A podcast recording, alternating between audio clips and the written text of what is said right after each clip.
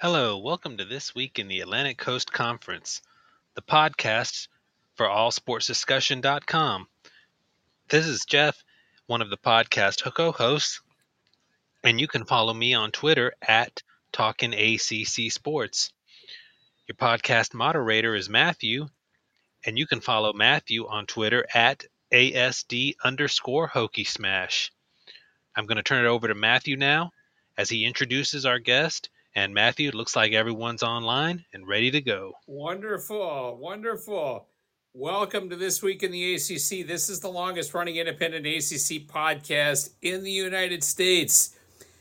You can follow our site Twitter account at, at allsportsdacc. The blog is allsportsdiscussion.com. We focus heavily on the ACC, but we have a lot of leeway to talk about whatever we want that's sports related or even hair metal related on this site. Again, this is Matthew. You can follow me on Twitter at ASD underscore Hokie Smash. You can follow Jeff on Twitter at, at Talking ACC Sports. This week we have a great return guest in Brent Blevins. Brent, welcome back to the All Sports Discussion ACC podcast. Tell us about yourself, friend. Matthew, Jeff, uh, always great to see you guys. Uh, be be on the air with you. Um, just uh, for background, I am a native Virginian. I grew up in Southwest Virginia, about 45 minutes from Blacksburg, Virginia. Uh, so I went to Virginia Tech. I have three degrees from from there, uh, both during the Big East and ACC years. And so I have been following ACC sports for uh, quite a long time and so it's uh, you know so it's always just a pleasure to be with you all. You all have such great robust discussions and uh, you know i really appreciate the chance to be with you all today. Thank you for joining us brent. So let's get right to the week that was in acc football. Who was the most disappointing team in acc football week five? And who was the most impressive team the floor is here well, I, you know, it seems that Pittsburgh is trying to make a case every week of how they are one of the uh, bottom teams in the conference, and I think they finally conclusively uh, proved that point last night. But all that being said, I mean, I think the pretty obvious answer here is Georgia Tech. Uh, I yesterday I was fourteen nothing. You know, midway through the first quarter, I kind of, you know, in, in truth, I stopped paying attention. And uh, I you know I saw a score in the third quarter and it was 31-14 and I thought I had you know I thought I had uh, you reverse the scores but you know obviously I didn't. You know uh, Georgia Tech was coming off uh you know a solid win uh you know against Wake Forest. Uh nothing uh, nothing. Uh, I mean, they should, you know, good win for the program. You know, kind of shows that things were trending in the right direction but uh, you know to give up 38 consecutive points to a one in three team in the MAC, which, with all due respect, I don't think anyone was necessarily talking about Bowling Green being a MAC favorite. Uh, you know, and I mean, frankly, I mean, the final score, you oh, know, uh, with like you're kind of cutting in and out on us there, Brett, Brent. Oh, um, sorry, sorry about that.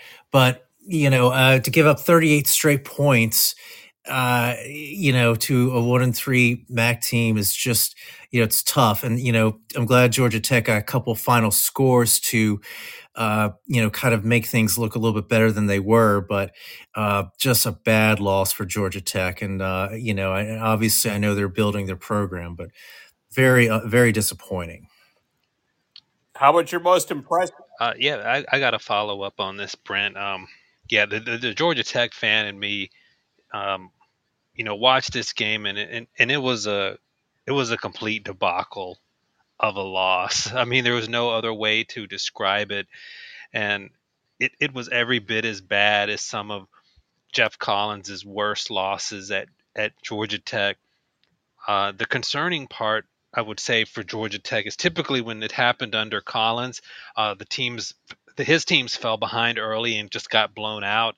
Uh, like you said, you know, they took a 14-0 lead and, and I thought they were going to on their way to winning the game by 30 or 40 points and they just simply stopped playing. Um, it was like a switch went off and the the defense couldn't make a play. The offense couldn't sustain a drive. I think uh, Bowling Green held the ball for something like 42 minutes, um, and it's one of the most bizarre things I, I'd I've I've seen from from even from Georgia Tech as bad as they've been the last few years because it, it was just like I said like a switch went off. And you know it's it's all it's clearly too early to say you know anything about Brent Key's job status. It's it's far too early for that and no one's even suggesting that. Um, but I think you can look at a game like that and say hey is this a red flag um, you know, just not having his team focused, and especially some of the comments from the players. Uh, there were several players that came out and said, "Hey, we we didn't respect them. We didn't focus hard. You haven't been to a bowl game since 2018. There's not a single team on your entire schedule that you should be overlooking at at all." And I mean, that falls on Brent Key.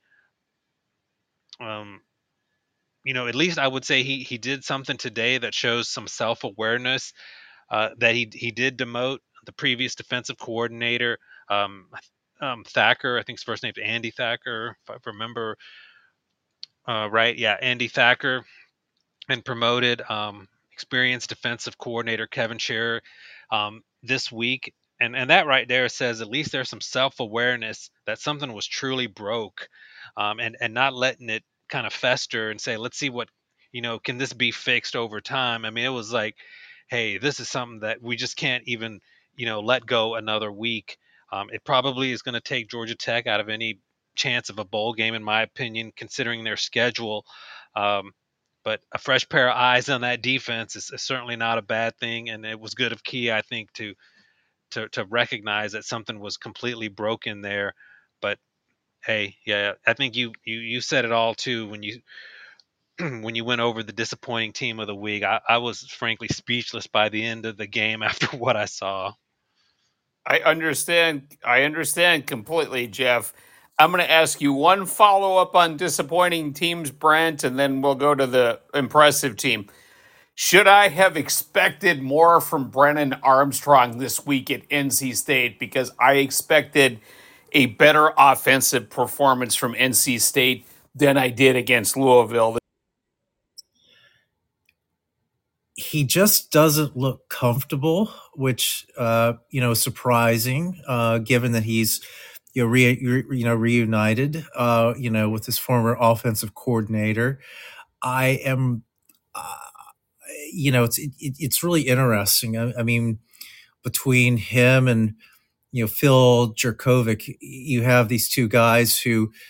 Uh, you know, maybe not outstanding, but had had you know success previously at their schools.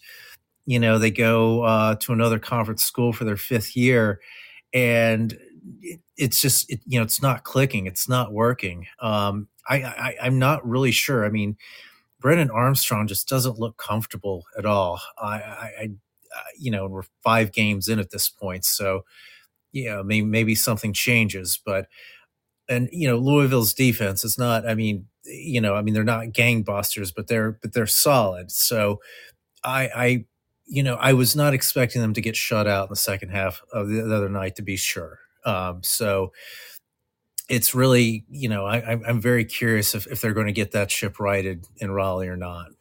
I I actually think that Virginia Tech has a chance to beat NC State. I agree. I feel weird saying that because I didn't have that pegged at the beginning of the year. And because a lot of us had Brennan Armstrong maybe as that third team all ACC. I mean, actually, we were actually that high that high on him, and it may be a lot a lot different than we expect. Brent, who's your most impressive ACC team of the week? Well, I am going to I, am going to go with Clemson. Um, they've for some for reasons unclear to me, they've never had an easy time with Syracuse, especially you know, in the you know now JMA Wireless Dome. But they went up, they took care of business. I mean, they kind of you know they took an early lead and they never relented. Um, you know, the defense looked phenomenal. Like they they looked as aggressive as I have seen in you know at least a couple of years. Uh, so I you know I think you have to give credit. I mean, you know, Cade Klubnik looked you know, he, I think that's probably one of the best games he's had, you know, since he's been a starter.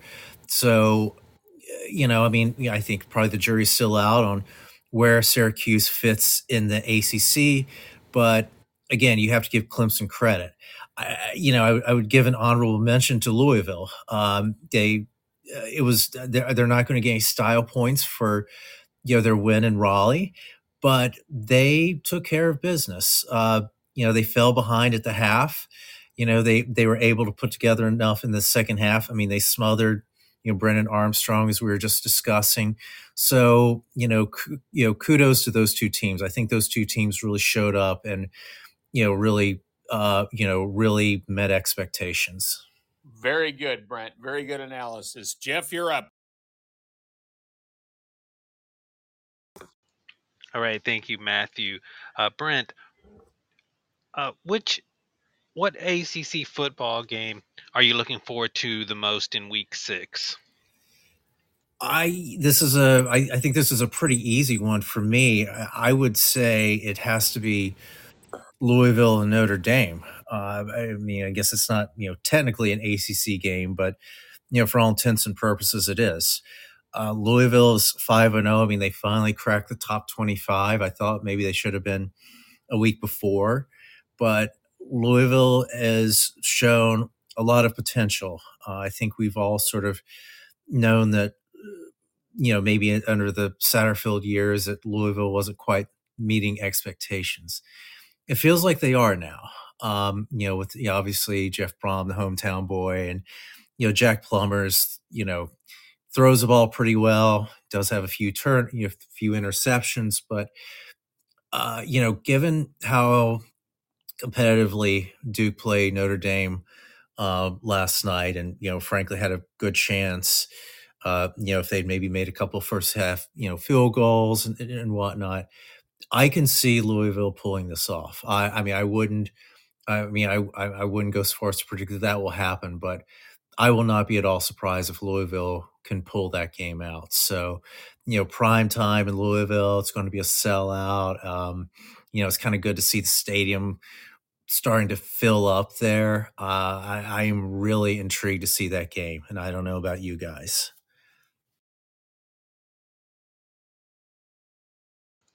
No, very good, very good there, Brent.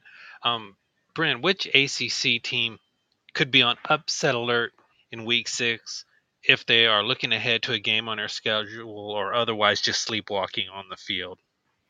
Well, I'm, I'm going to be only sort of half facetious when I ask if uh, William and Bear, William and Mary beat UVA, if it would be an upset. Uh, but uh, I'll leave that alone. And I'd actually thought about uh, thought about BC, but then I saw that Army is the favorite in that game. So, but I, th- I think the pretty obvious choice here is uh, NC State and Marshall. Uh, Marshall is a very capable team. They're undefeated.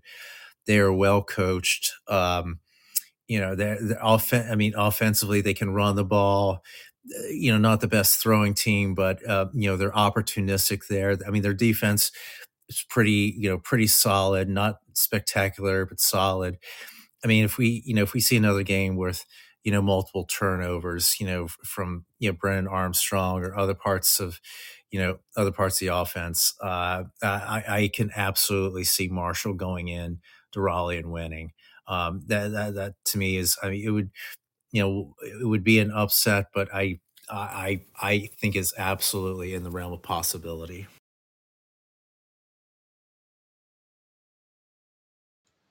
Okay. Um, let's step out of the ACC for a bit here, Brent. Uh, which national FBS game are you looking forward to in Week Six?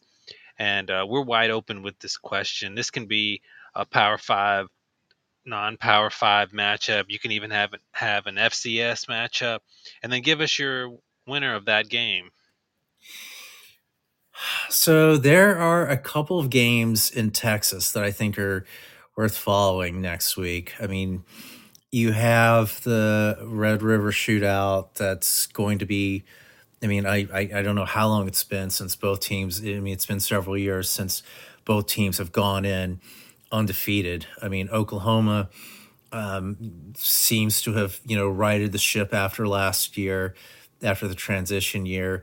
It seems like maybe you know Texas is now at the point where you know the hype is real, and so I am very curious to see that. I would expect Texas to uh, to win maybe by a touchdown, but um, you know, uh, but regardless, it's just really interesting. And, and, of course, this is the last iteration of that game as a Big 12 before it's an SEC game next year.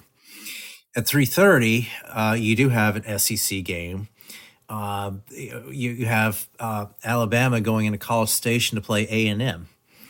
Um, A&M, of course, is always one of those teams that you're never quite sure what you're going to get under Jimbo. And – uh, certainly the offense, uh, you know, with Bobby Petrino's, um, you know, that sort of relationship is sort of a work in progress. But uh, given where given where Alabama is right now, I I think I think A and M has a very good chance of pulling the upset. So I, uh, you know, I'm going to go on a limb here, and I I think A and M uh, and M beats Bama in College Station. So again, two games back to back, both you know, um, two or three hour drive of each other. So definitely, those should be some uh, good football next Saturday afternoon. All right, I like it. Matthew, you got a, a comment you want to add? I am low key looking forward to Fresno State and Wyoming. That game is going to be on Fox. Oh, nice. Yeah, I like that game. Yes, and it's going to be in Laramie, Wyoming. In you know a very high elevation, you're going to see a Wyoming team that plays just like NDSU does. North Dakota State. I know you guys watch them. A hardcore offensive line up front. Jeff Tedford's going to be trying to pass it all over the field, but I don't know how well he. It's. I mean, it's quite an experience to go from like Fresno in the Valley to like Laramie and expect to play football. And and I see that they're favored by six up there. I think Fresno State's favored by six up in in, in the games in Laramie. And for, and Wyoming has already. I mean, I went through their schedule. I mean, Wyoming's had Wyoming's had a pretty tough schedule this year. I mean, they beat Texas Tech in overtime. They um they uh they played Texas pretty well for a half they beat Appalachian State. They beat New Mexico. I mean, I actually think that Wyoming has a chance to possibly, guys, to be that group of five team that gets into some sort of major bowl. I mean, that's how high I am on Wyoming, and the, and how because they play such a you they play such a ball control sort of style that it's going to be it's going to be fun to watch. It's going to be fun to watch it because like you know exactly what Craig Bohl wants to do. He wants to run the ball and smash you and smash you and smash you. And then he'll throw in a play action pass and catch you off guard. And that's totally what he does. And the fact that that game is on Fox for the whole country to watch, I think will be. I th- I, I will enjoy watching every second of that game. What do you think, Brent? I, you know, my I, I I think that's a I think that's a great great call. I mean, Fresno State looked pretty good going into West Lafayette. I mean, they took care of Purdue, of course. I did see some of that Texas Wyoming game. Uh, I mean, Wyoming was very physical with Texas. I mean, I think it was 10-10 at one point, if I'm not mistaken, right in the third quarter. They, I mean, they they matched up well with with you know Texas. Uh, they, they really looked the part. Um, I, uh, you know, I, I I'm glad you called that game out because it's you're right. It's one of those sort of low key matchups that I mean, it's actually going to be quality football and a, a, little bit of a contrast in styles too. But I, I'm glad you called that one out, Matt. Jeff, you're up, friend. All right, Matthew. Um, as we continue on here with the podcast, Brent, you know, we're not far off from the halfway point of the college football season. Unbelievable. It feels like it just started last week. But um, in your estimation, which, which ACC team has underperformed and who has uh, overperformed so far? And which ACC coach should be feeling some you know, heat there on his seat already at this point in the season? Well, the underperforming team, I I, I think's pretty. I think we, I'm guessing we're all be in agreement that it's got to be Pitt. Uh, I mean, they're one and four. Um, they just seem to be regressing each week. I, I'm I'm kind of confused. I mean, going into uh, you know last night's game with Virginia Tech, I mean, they seemed to be pretty solid defensively, and I mean, they looked. I mean, you know, they they got shredded, for lack of a better word. Um, uh, you know, we I think I mentioned, you know, we mentioned t- earlier in the podcast about, you know, Phil Jurkovec. Uh, you know, it's just it doesn't. I mean, he's barely. uh, You know, he's. I think he's completing. You know, half his passes. I mean, it just it. You know, it just looks very. You know, very. Uh, you know, it's it's not fluid. So I'm you know, kind of, you know, concerned there. And obviously they had a change in offensive corners, Frank Cignetti. Uh, that's uh, that that does not look like a great fit so far. Um, there's always time to change, and obviously, you know, they had, uh, you know, obviously they had a great running game last year, which is not carried over. So a lot of different factors there. But Pitt is pretty, um, you know. I think Pitt's been pretty disappointing. I mean, particularly given sort of the consistency that they had built up in you know, probably the previous five or six years. Uh, you know, ob- ob- obviously won an ACC title, but you know they were always competing. Like they were sort of a solid eight win team, and I mean, this team looks like it's going to be a three win team at best. But I'd also have to give an honorable mention to NC State. I mean, they've just not looked the part at all. Uh, I mean, again, you talk about actually a team very similar to Pitt in a lot of ways, and you know, I mean, if they had been a coastal team rather than a Atlantic team, you know, these last few years, you know, they probably would have been, you know, playing in some ACC title games perhaps. But you know, they'd sort of developed that sort of eight win, you know, sort of baseline, I guess you would say, and and, and they obviously still could, um, but they have looked pretty. I mean, they they've looked pretty underwhelming to me so far. I mean, they you know, um, they really struggled against a pretty bad UConn team. I mean, they weren't all that competitive against Notre Dame. I mean, they beat VMI, which, you know, of course. I mean, they needed a last second field goal, you know, you know to beat, you know, UVA. And, you know, again, the game, you know, Friday night against Louisville, they just don't look the part. I mean, you know, there, there there's time. I mean, and I mean, it'd still be a surprise if they don't make a bowl game, but you know, I mean, I, I think there were people sort of thinking that they were going to be sort of a sleeper team, the ACC, and they look very far from that right now. Um, you know what? What you know in terms of who's overperformed? Um, I, mean, I think you you know we we mentioned Louisville earlier. I think you've got to give them a lot of credit there. Um, uh, Jeff Brohm is you know I mean obviously he's someone that alumni have been pining for for a while, and you know he's delivered to date. Um, you know, I mean, we'll see. You know, even if they don't beat Notre Dame this year, I mean, they're still. I mean, they you know this week they'll they would still be five and one in a very um, you know in a very good you know very good spot. Um, you know, they've got a pretty good schedule. You know, setting up uh, down the line. So you have to give a lot of credit to Jeff Brohm. Just you know, sort of the uh, you know how he's reinvigorated that program, and I think it's you know I think all of us in ACC are really you know we should all be happy that Louisville is you know seems to be turning the tide here. You know it's better for the ACC when you know. Of course, you know we always talk about Florida State and Miami and Clemson, but when programs like Louisville are excelling, it's you know it's it's good for the conference. You know when we think about you know what ACC coach should be feeling, you know the hot seat. Uh, I mean, I you know he hates to say it, but I mean Jeff Hafley's just you know I mean they're just not they, they don't just don't seem to be able to turn the corner.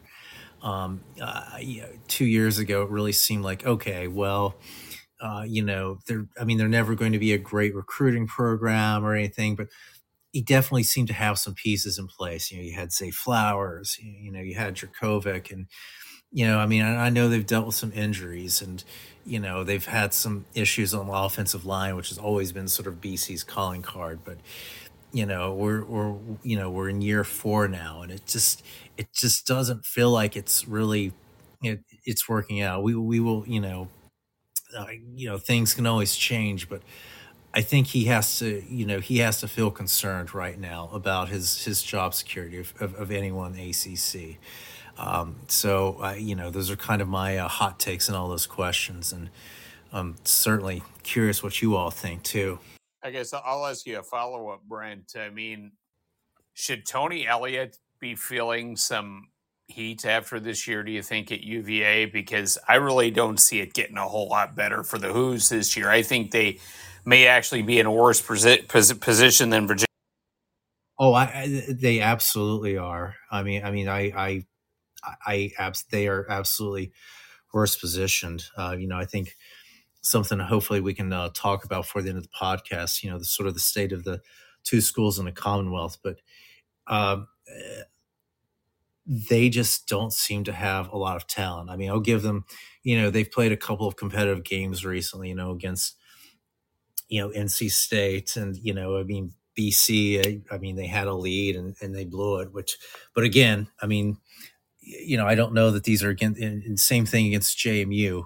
So I mean they've had some opportunities for for wins, but I mean when you look at what as you know like where where the program was. I mean Bronco Mendenhall didn't leave a you know an elite you know a elite but like it, the program was not in terrible shape. I mean, they were, you know, they were, you know, they were going to bowl games and they, they were generally competitive. They weren't getting blown out. And there seems to have been a regression. And I, um, and, you know, frankly, I mean, the talent's just not there. I mean, they have a quarterback who could, you know, potentially morph into something, but I mean, I, you know, you just don't see a lot of talent at the skill positions. And, that I mean that has to be a concern. Uh, and I, I mean, I, I I just can't imagine that anything will happen this year where he would be let go. But I would, I would expect he would be expected to make you know several staff changes if you know things kind of you know keep going the way they are. Uh, it's just it's kind of sad to see. I'm with you, sir. I'm with you. All right. Well, here we go. It's open microphone time. Brent, the floor is yours. Well, yeah, thanks. I mean, I think that's, you know, the last question is kind of a segue into kind of where, you know, something I want to talk about. Again, I'm a native Virginian. I went to Virginia Tech, but, you know, despite my, you know, allegiance uh, to the Hokies, uh, you know, you, you do want to see UVA do well. And, you know, and uh, you know, again, but you know, that's you know, kind of a struggle right now. Um, Virginia Tech, you know, had a good win last night, but you know, I don't think you can necessarily.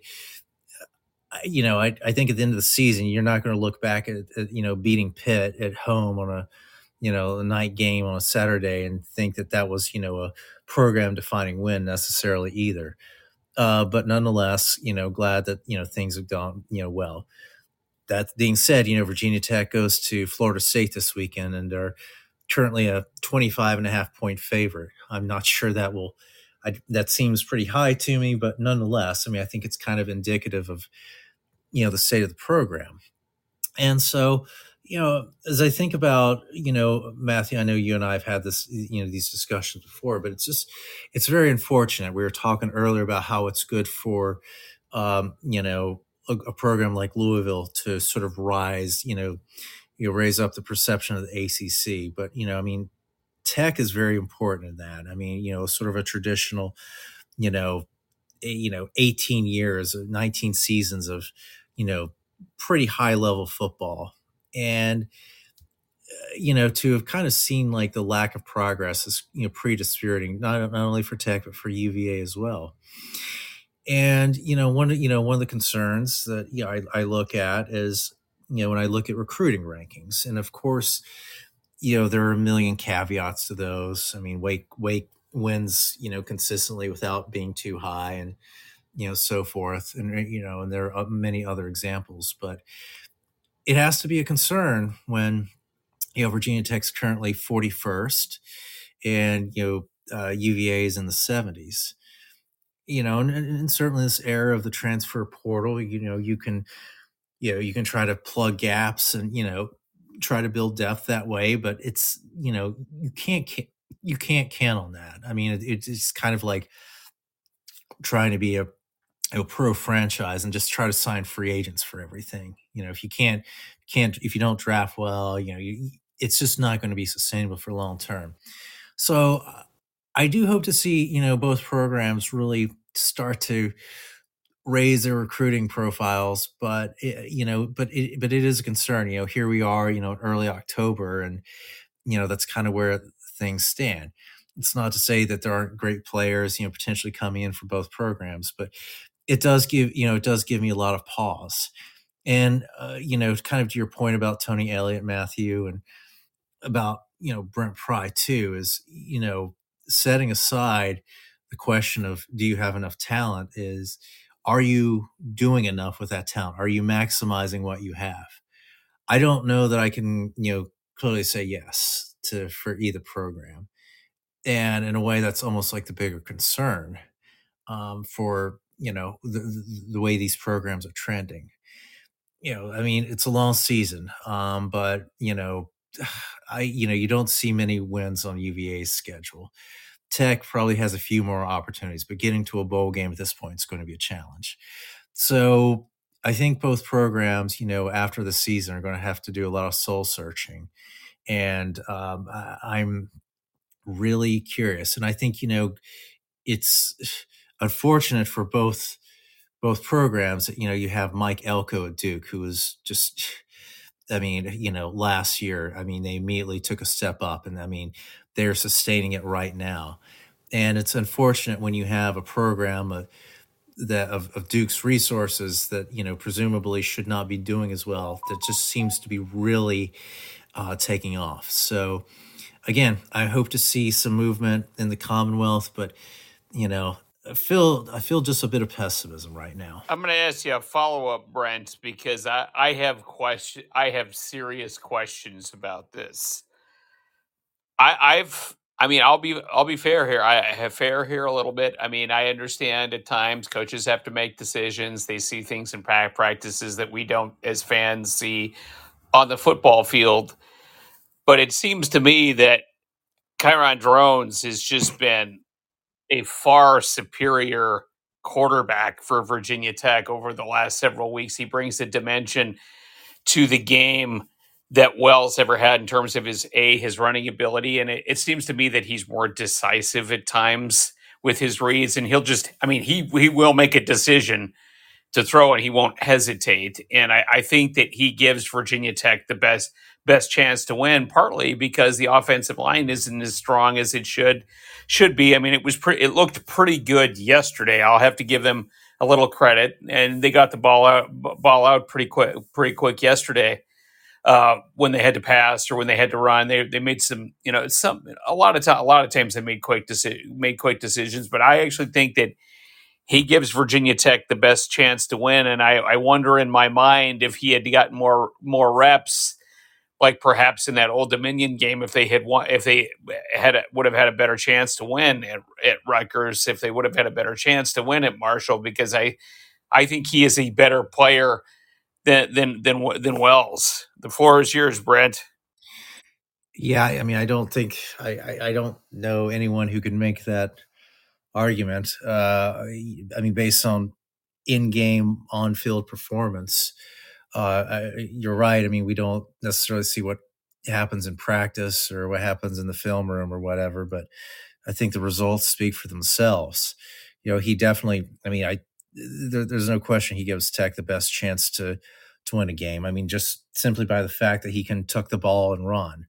Uh, that you know adds something that you know frankly we didn't have before and i mean you know for, you know for you know, for various reasons, we just don't have the strongest running game right now. So it's an added dimension. So, yeah, I, I think it does sort of invite questions. You know, it's sort of you know, reminiscent of, you know, Justin Fuente, you know, waiting till, you know, we got blown out by Duke at home to, you know, roll out Hendon Hooker and, you know, kind of how that, you know, how that dynamic played out. Um, I, you know, the, the, so the, those are the kind of personnel, you know, decisions that sort of, do raise questions about okay, you know, if who are you know who who are the best players on the roster, and you know, are we putting them in a position to succeed? And you know, and again, I you know, I, I think you know, drones has given us such a better chance to win. Um, uh, but you know, I, I, I I also don't want to overstate. I, I, I, I would still, you know, I would still definitely encourage, uh, you know, the Virginia Tech coaching staff to keep an eye on the transfer portal and keep, you know, for the off season because, you know, you know, competition is, you know, is, is good. And, uh, it does. Yeah. I, I, I think you're spot on that it does sort of raise some questions. Very good. Very good. I'll be very quick on my open microphone here.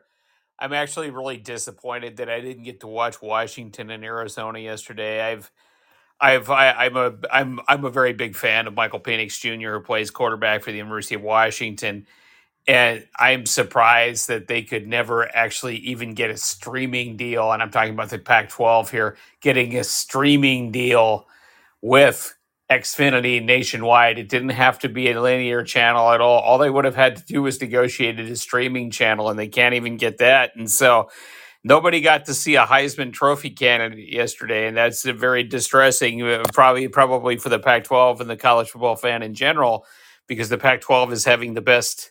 Probably one of the best years that they're ever. You know, Jeff and I have talked about this in a prior podcast, but the Pac-12 is having one of the best years as a football conference that they've ever had and no nobody's able to see perhaps a quarter of their games and that and it, that that that turned out to be a pretty good one yesterday with Arizona improving and their defense getting better and but my but they the Huskies found a way to get it done on the road and now Oregon and Washington are going to be playing each other after a bye week in Seattle. Both teams will be undefeated on the 14th certainly will be one that I have my eye on for national games that week. Jeff you're up. Open microphone All right, thank you, Matthew. Um, I want to hit my, my my open mic on what's going on with with Notre Dame, and I posted this on the blog today, and uh, they have won 30 straight regular season games against ACC opponents. Uh, th- this this reign of terror needs to come to an end. I mean, it's not a good look for the conference for uh, you know, with all the gains, there have been gains certainly in the last uh, two years for the ACC, but this is kind of an anchor of the conference in the conference with Notre Dame just you know going out week after week playing ACC teams, whether they're ranked, not ranked, whether Notre Dame is ranked, unranked, favorite, underdog. They haven't lost a game to an ACC team in the regular season since 2017. Um, yeah, that's that's kind of frustrating. And Duke Duke had an opportunity, and for everything Mike Elko has done outstanding at Duke, and he's been outstanding. He's been a, just an absolutely unbelievable coach for Duke. Um, he's already being talked about over a number of open coaching positions, and we'll just have to kind of monitor on that. Uh, I was, you know, on fourth and 16 in that game, Duke had an opportunity to close out Notre Dame, and Sam Hartman had so much room. He basically jogged to the first down. Uh, it was one of the first times on that drive that Duke sat back in a prevent, ran only rushed only three players, and you're just left to wonder why do you go away from what got you to that point, which was such an unbelievable defensive performance by Duke.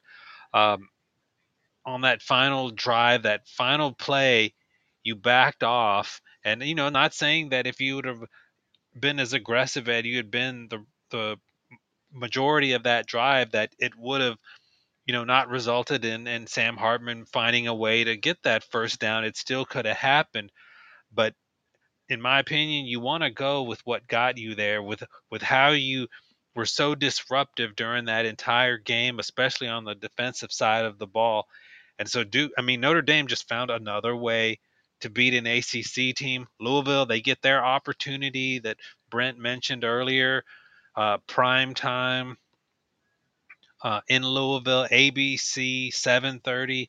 Um, it's going to be one of those environments uh, that you know, like like you said, Brent, when Louisville is good, I mean, they can really bring one of those environments that looks as good as as most any in in the ACC. I think we all remember the 2016 season when Lamar Jackson, you know, kind of took college football by storm. I mean, Louisville was front and front and center, and they'll have their opportunity uh, to to take down the Irish on Saturday. Uh, the other games that Notre Dame has against uh, ACC opponents this year are, are Pitt. We've talked about Pitt. Uh, I think they're just a shell of what they've been the last couple years. Wake Forest, uh, probably still a bowl team, but they've got you know a ton of issues on that team. Uh, struggle with their offensive line, a little bit of issues on the defensive side. I don't think you know in any way they're really equipped to take down Notre Dame. So it's really going to come down to Louisville, and then a, a game later in November when when uh, Notre Dame goes to Clemson. Um, you know, as as the two times that I think there's an opportunity for Notre Dame to lose to an ACC team in the regular season, and and like Brent said, with the improvement of Cade Klubnik, I mean, he is really coming along as as Clemson quarterback. I mean, you can just see him, you know, improving each each week, more confident in what he's doing. He's stepping up in the pocket. His reads are better. He's more accurate. You know, he still doesn't have elite speed, to work with at wide receiver, you know, but he's scanning the field better, taking off when he needs to. Uh, you know, if you're a Clemson fan, you're feeling pretty optimistic because the trajectory of Klubnik is definitely moving in the right direction, and we'll see if the if Clemson or Louisville can be the team to uh, knock off Notre Dame in the regular season because it's getting kind of, kind of irritating to watch, actually. I had no idea it had been that long. I had no idea. And well, I know you know the win before that 2017 one, though, Brent. Well, I was there in uh, South Bend. That's right. that must have, that I'm sure that was a heck of an environment. Well, it's just eh, you know, not to you know go down a rabbit hole, but it's just sort of interesting to think about the sort of alternate history. I mean, Virginia Tech had a very good chance to beat Notre Dame in 2021, and they ended up losing. You know, sort of a late field goal after having you know a, a, a touchdown lead, and and you know it's, it's really interesting to think about the alternate history if you know Virginia Tech had won and Justin Fuente had you know stuck around for another year, but definitely a conversation for another time. definitely, definitely. Brent, thank you so much for joining us on the All Sports Discussion ACC podcast. We loved having you come on the show anytime you want to come back, we'd love to have you come on again. Guys, it's always a pleasure to be with you. Thank you for the invitation. Uh, love just hearing the conversation about the ACC every week, and it's you know uh, you know you all do such a great job. So again, really appreciate the opportunity to be with. All you. right, have a great week, guys. Take care. Take care.